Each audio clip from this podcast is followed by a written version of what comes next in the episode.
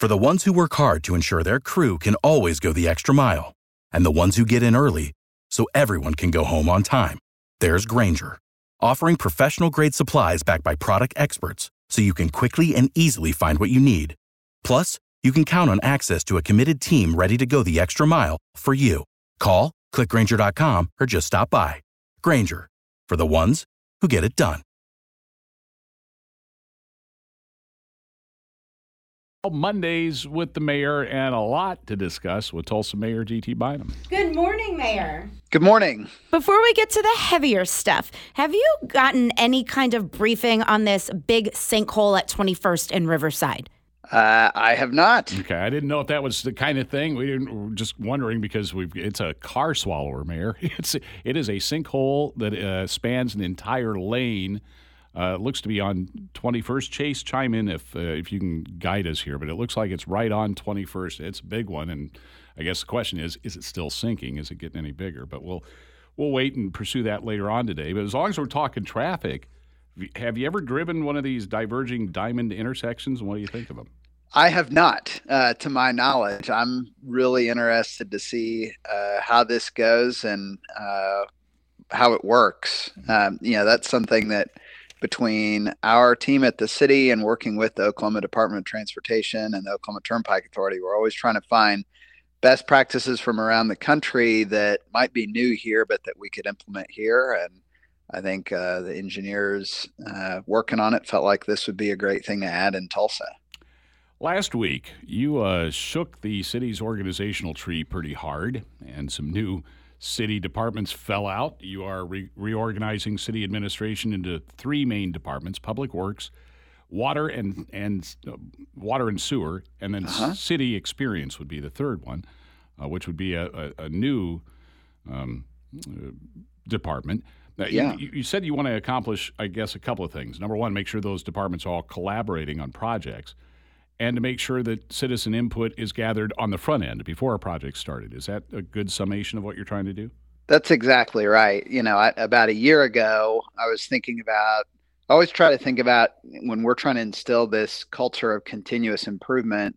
Uh, it starts with me as the mayor, and I was thinking about what are the things that we do that I'm defensive about rather than fixing. And uh, after eight years on the council and a term as mayor, what I found was probably the thing that people complain to me most about is our street work. And the a lot of it is the time that it takes, and, and we've discussed on here why some of those projects take a lot of time because we're doing the utility work underneath. But another recurring theme is that people feel like we do street projects and other projects in Tulsa without really thinking about the surrounding environment or the people who use them.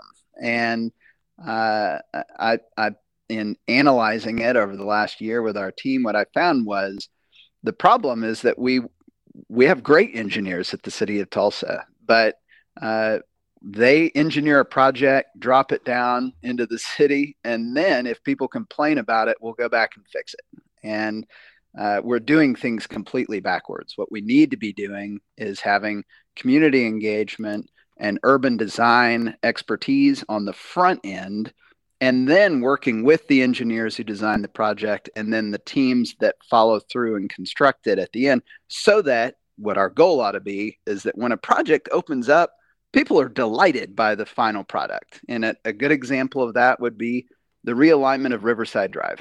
Um, you know, that's something that because the gathering place is involved, we had uh, designers. We had a tremendous amount of community engagement around it. Uh, a lot of even controversy about whether or not there should be a sidewalk along uh, Riverside, along a neighborhood. But by the time it opened, people were really pleased with the end product. That ought to be the standard that we have for every project that we do, considering how much money people are paying for these and the inconvenience they have to deal with. So, this reorganization I announced last week uh, is the result of a whole lot of study and discussion, and I think is going to put us in a much better place moving forward. One complaint I'm sure you've heard is why do you have to tear up a street multiple times to do different repairs, and why not do them all at once? Will this reorganization fix that as well?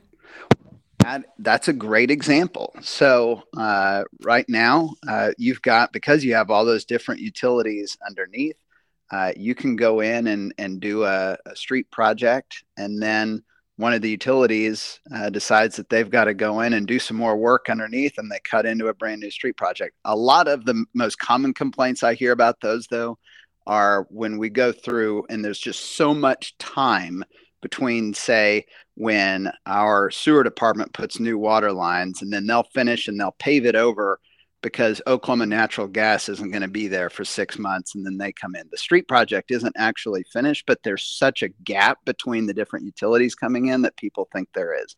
We want to avoid that with better mm-hmm. sequencing of projects, and I think this will help as well. Mayor G.T. Bynum's our guest, as he is about this time every Monday morning. Um, let's talk about a couple of downtown projects. One, our Rick Maranon had an in depth feature with uh, the U.S. Transportation Department uh, last week with Pete Buttigieg specifically about the uh, U.S. Uh, DOT's willingness to go along with tearing down the north leg of the IDL and connecting most of Greenwood, reconnecting it to downtown. I know the city has its own plan to possibly make that happen. Give us an assessment. Do you think we're getting closer to this actually happening? Well, I, what we have applied for, so the city of Tulsa and the Oklahoma Department of Transportation have jointly applied for and have uh, letters of support from about 17 different uh, area organizations like Greenwood Rising, like Senator Kevin Matthews, like the Greenwood Cultural Center, um, all supporting a study to find out how much it really costs and then what would the redesign actually look like uh, because there's about 60,000 cars a day that drive over that segment of the Inner Dispersal loop.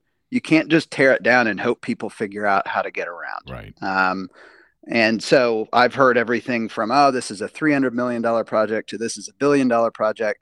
We need actual numbers. And so, uh, you know, what we've jointly applied to USDOT with the state of Oklahoma and all those other folks that I just talked about is for grant funding to do that analysis so we can figure out uh, what the best approach moving forward is.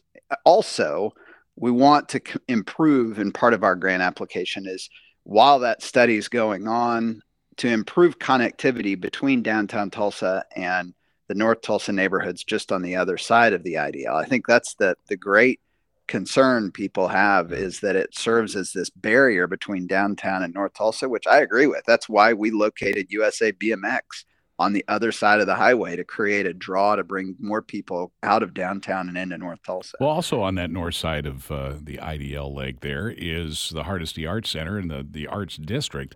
Um, how crucial is it, do you think, that the TU stepped in to save the Hardesty Art Center last week? Oh, this is huge. Uh, and I can't say enough about the leadership of President Brad Carson and the TU Board of Trustees, who stepped up in a big way at a really important moment for that facility. I know there was a lot of concern uh, when it was turned out that the Arts and Humanities Council couldn't operate out of that building anymore.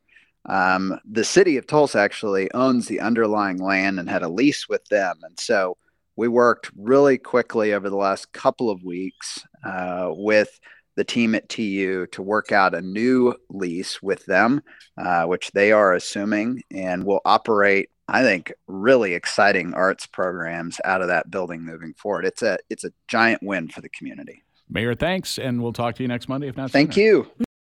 For the ones who work hard to ensure their crew can always go the extra mile, and the ones who get in early so everyone can go home on time, there's Grainger, offering professional grade supplies backed by product experts so you can quickly and easily find what you need. Plus, you can count on access to a committed team ready to go the extra mile for you. Call, clickgrainger.com, or just stop by. Grainger, for the ones who get it done.